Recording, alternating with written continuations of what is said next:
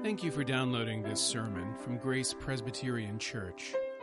Grace is a church where people seeking more grace, more depth, and more community can start finding their way and sharing their gifts with the world. You can follow us online at grace for sioux falls dot org. The saying is trustworthy, for if we have died with him, we will also live with him. If we endure, we will also reign with him. If we deny him, he also will deny us. If we are faithless, he remains faithful, for he cannot deny himself. Father, we ask that you would remain faithful to us and that you would give us the strength to be faithful in return.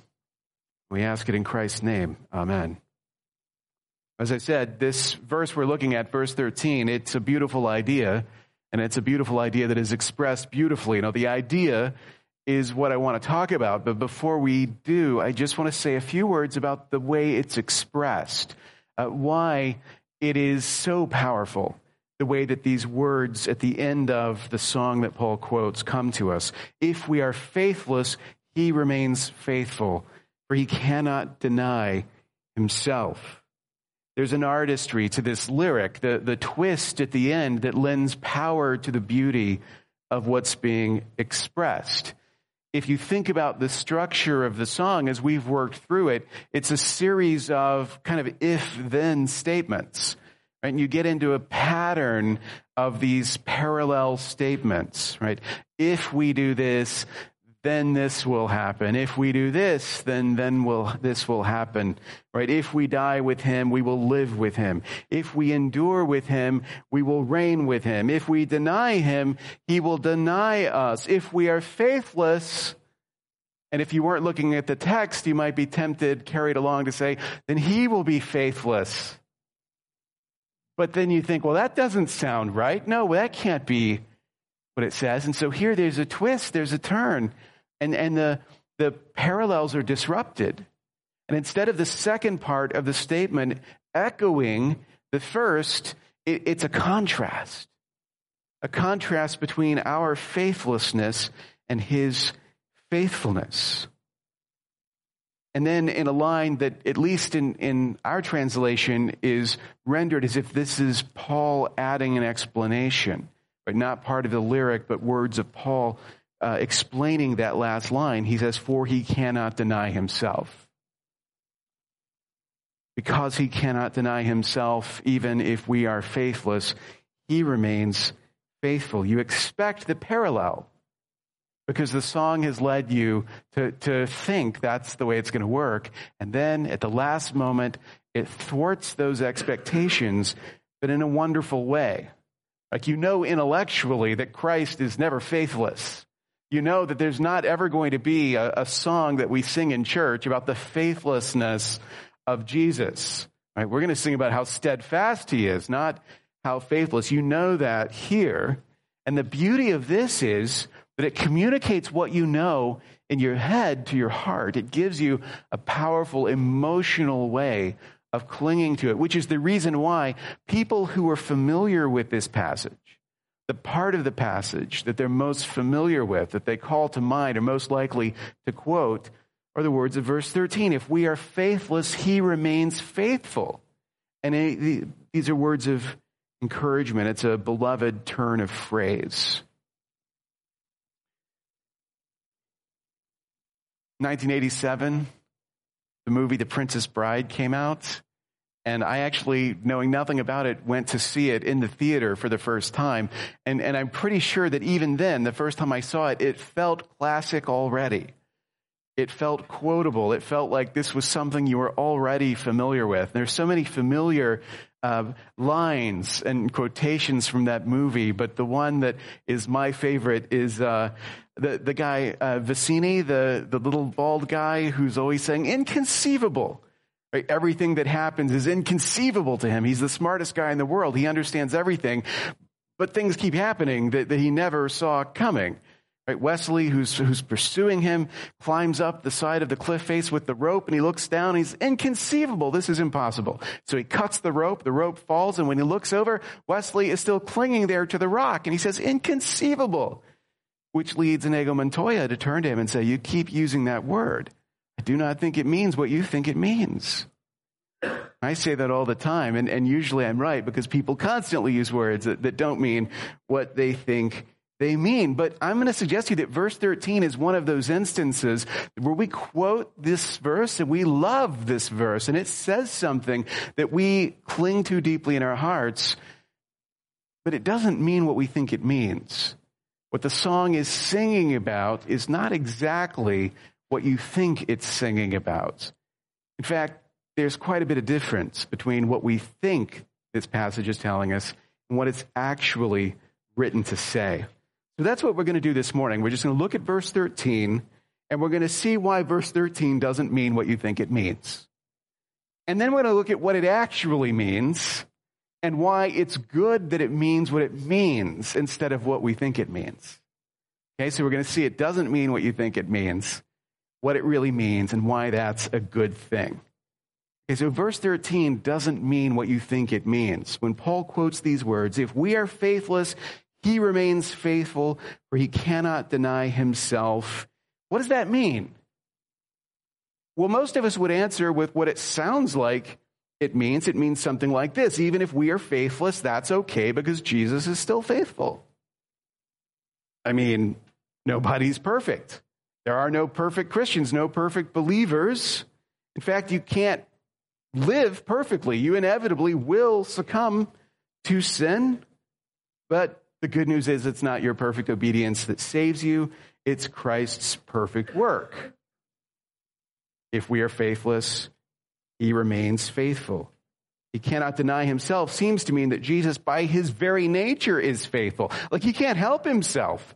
Like, even if he wanted to be faithless, he just couldn't be faithless to us. So even when we are faithless, even when we deny him, he cannot deny us, because that's just who he is. Faithfulness is who he is. It is impossible for him to break faith with us, even when we aren't faithful to him.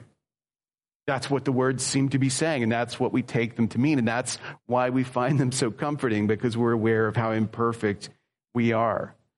We interpret it kind of in a similar spirit to this famous prayer that uh, this guy, Baron Astley, who was the commander of the king's infantry at the Battle of Edgehill in the English Civil War, he famously uh, had a prayer he would pray before he goes into battle, and the prayer was, "O Lord, thou knowest how busy I must be this day. If I forget thee, do not thou forget me." We understand we will occasionally forget him, we will fail him, and our hope is that when we fail him, he will not fail us. The comfort of that thought comes from the reminder that salvation does not rest in our hands. Whether or not we are saved is not ultimately up to us and our strength. It's up to him. It rests in his hands. And so it cannot be lost through our weakness. We cannot, through our faithlessness, our weakness, our failures, lose what we have been given by God.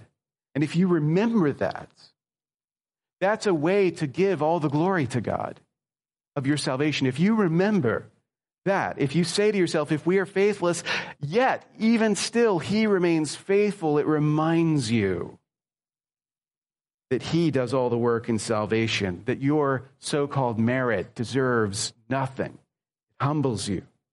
And also it reminds us of Christ's love. It reminds us that even when we are at our most unlovable, he continues who love us. And that's a comfort. And it's one of the reasons why these words stick in our minds and our hearts. And, and all of that is true. Like, the reason that it's so easy to read these words and derive that meaning from them is that all that stuff is true. You will find those things expressed in Scripture. You will find that comfort and those assurances in Scripture. So when we see these words, we naturally assume, ah, this is kind of summarizing that idea, giving us a, a quotable line that talks about Jesus' faithfulness even in our weakness, right? But that's not exactly what this song is talking about. In fact, it's not at all what this song is talking about. You have to think about the context of the song. As I've said before, remember, this is a martyr's song. This is a song that was written, that was given to the church to encourage those whose faith is being tested to the limit, life or death. Right? So the whole point of this lyric, the whole point of this song is to inspire faithfulness.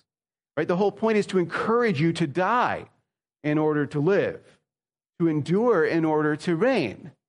The whole point is to urge you not to deny him and not to be faithless. And if that's the case, if we interpret the end of the song to kind of be like a contradiction of everything that's gone before, if we interpret verse thirteen to say, no, wait, it's okay to deny him because he just can't help himself. He's always faithful. That doesn't seem to sit easily with what has gone before.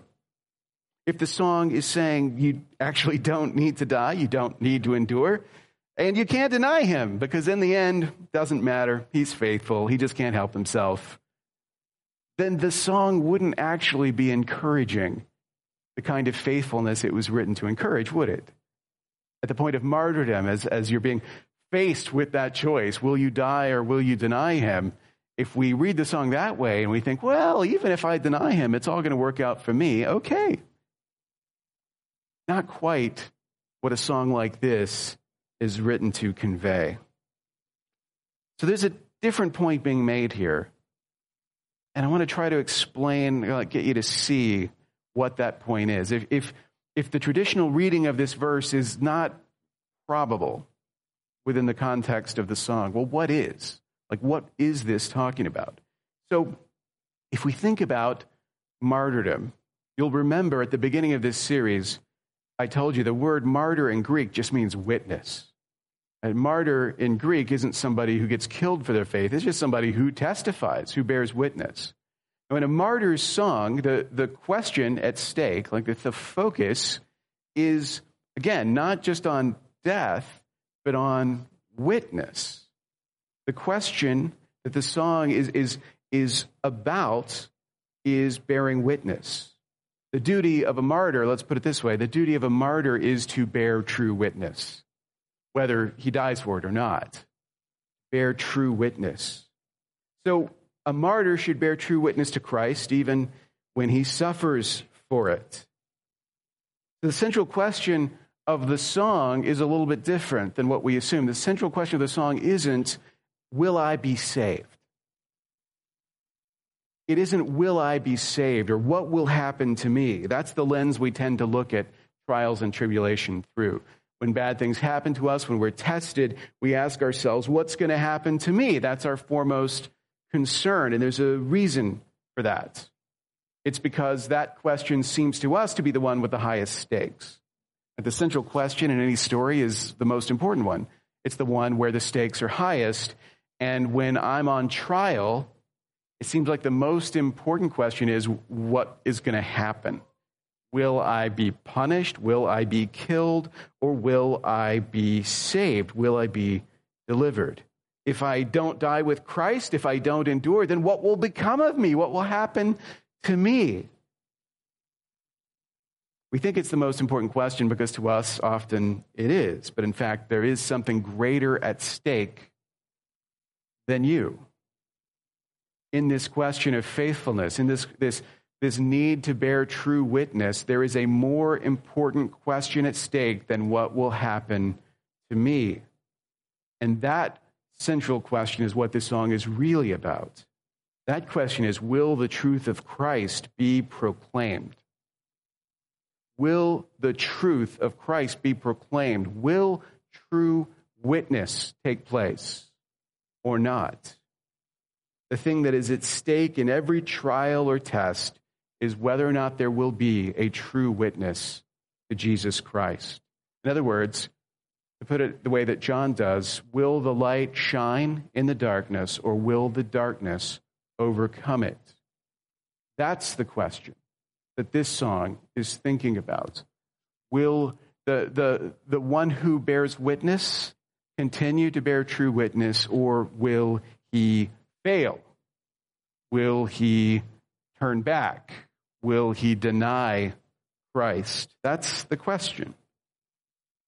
strange as it sounds to us, the biggest problem if we deny Christ is not what happens to us. The biggest problem if we deny Christ is that the truth is not proclaimed. A difference of perspective, what matters, what's important. The risk is that if we fail to endure, if we give the world an excuse, we we concede, then we give people a reason to doubt the truth of Jesus Christ. Right? If we fail in our faithfulness, then it seems as if Christ has failed. That our defeat demonstrates the defeat of the one who saved us. That's the danger. That's what's at stake. And therefore, the comfort of verse thirteen is actually entirely different than, than what we tend to think it is. The comfort is not, hey, even if you deny him, don't worry about it. It's all going to be fine. You will be okay. The comfort of verse thirteen is that no matter what happens to us, Christ himself will continue to bear true witness. You think about the way that Jesus talked about himself, about his mission. What did he come into the world to do? Why did he take on flesh and dwell among us? And we would say in answer to that, well, he came into the world in order to save us, right? To save his people from their sin. Absolutely. But one of the ways that Jesus spoke about his mission, really simply, was just bearing witness, that he had come to bear witness to the truth. You turn to John chapter eight. John chapter eight, Jesus speaks of himself as the light of the world. We've already alluded to John's prologue and that question of whether the light will shine in the darkness. Well, what does it mean to be the light of the world? It means to bear witness to the truth to the world. Right, listen to these words of John. This is John eight, starting in verse twelve. Again, Jesus spoke to them, saying, I am the light of the world. Whoever follows me will not walk in darkness, but will have the light of life. So the Pharisees said to him, you are bearing witness about yourself. Your testimony is not true. Jesus answered, even if I do bear witness about myself, my testimony is true, for I know where I came from and where I am going. But you do not know where I come from or where I am going. You judge according to the flesh. I judge no one. Yet even if I do judge, my judgment is true. For it is not I alone who judge, but I and the Father who sent me. In your law it is written that the testimony of two people is true. I am the one who bears witness about myself, and the Father who sent me bears witness about me. In theology, we'll look at passages like this to talk about the self-attestation of the Word. That Scripture, that God vouches for himself. The author of Hebrews, in Hebrews six thirteen, says this also about the covenant with Abraham. When God made a promise to Abraham, since he had no one greater by whom to swear, he swore by himself. God bore witness to himself, because there is no higher authority who can substantiate God than God. So Jesus here bears witness to himself, and he says, the Father bears witness to me. All of the, the inspired word that had come down through the Old Testament bore witness to Christ as the Messiah, bearing witness. True witness is what Jesus came in the world to do. And the point of verse thirteen is that this true witness is absolutely secure. The light will shine in the darkness, and the darkness will never overcome it. In fact, just the opposite is true. The darkness will be overcome by the light of Christ's witness. Even if we fail to bear true witness, the light will shine in the darkness because Christ's very nature is to testify to the truth of who he is and what he has come to do. That's the comfort of verse thirteen, that that light cannot be extinguished. They can't extinguish it through violence. We can't extinguish it through unfaithfulness. That light will shine. The real comfort does not speak to the question of what will happen to me. These words are speaking to a deeper anxiety. You might say a martyr's anxiety, the anxiety of those who are faithful but are conscious of their weakness. We worry that somehow the, the flame will be extinguished. These words are saying it will never happen. It cannot happen, because for that to happen, Christ would have to deny himself, which he could never do. Here's why it's good that that's the meaning of this verse. It tells us something we need to be reminded of over and over again, which is that it's not all about you. It's not all about you. The plan of God, salvation, Christ, why Christ came into the world, what's at stake when we are tried, it's not all about you. One of the persistent challenges that we have as subjective and fallen human beings is to look beyond ourselves. It's difficult to look beyond ourselves to the needs of others. It's definitely difficult to step back and try to have the God's eye view of reality. Left to our own devices, inevitably we make the world revolve around us. Even the plan of salvation revolves around us. Even God revolves around us. So it seems to us that the most important question, surely, in the mind of God must be what's going to happen to me. This is a reminder that that's not the case. It changes our perspective. One of the things grace does is it reorients us and shows us where to place value. Right? You're not the center, grace says. Christ is the center, and you are joined together with one another in a body. You as an individual are not at the center, but Christ is at the center, and, and we together revolve around him and glorify him. As Eugene Peterson once wrote, we are not being led to see God in our stories, but our stories in God's. God is the larger context and plot in which our stories find themselves. That matters because in so much of our life and in so much of our religious life, what we are actually being encouraged and trained and formed to do is to see God in our stories. Starting with ourselves, to think about how we can bring God into the picture. I want to be a great Christian. I want to be a saint. I want to be a martyr. I want to do great things for Jesus. I want Jesus to be a bigger and bigger part of my life, which, as pious as it sounds, is still about me, still puts me at the center of things. This is my story. This is my song, and I want my faith to be a really important part of it. But what verse thirteen is saying to us is something different. Something different. It's, it's not about inserting God into our stories. It's about finding ourselves in his story. The reminder of where our real concern should be. We should care about the witness to truth in the world around us.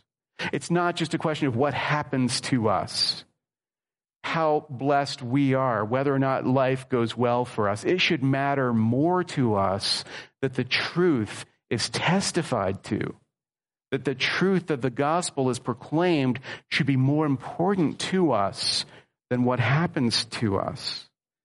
We should be more concerned with Christ's reputation than we are with our own. It should matter more to us that his name is glorified and that our names are built up, that we are respected and respectable. We should be able to sing, no matter what happens to me, may his name be praised.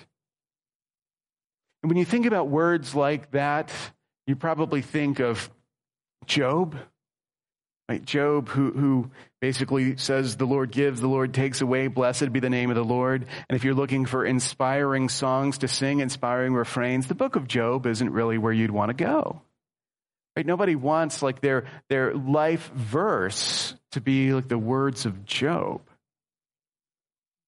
But remember, we're in martyr territory here.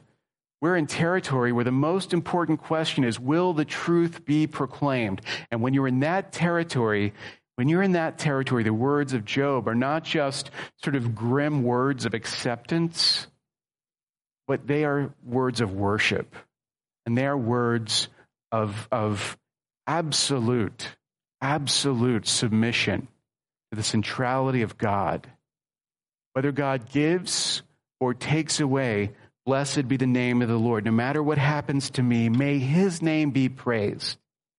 When you sing the martyr's song, that's the thought that's in your heart.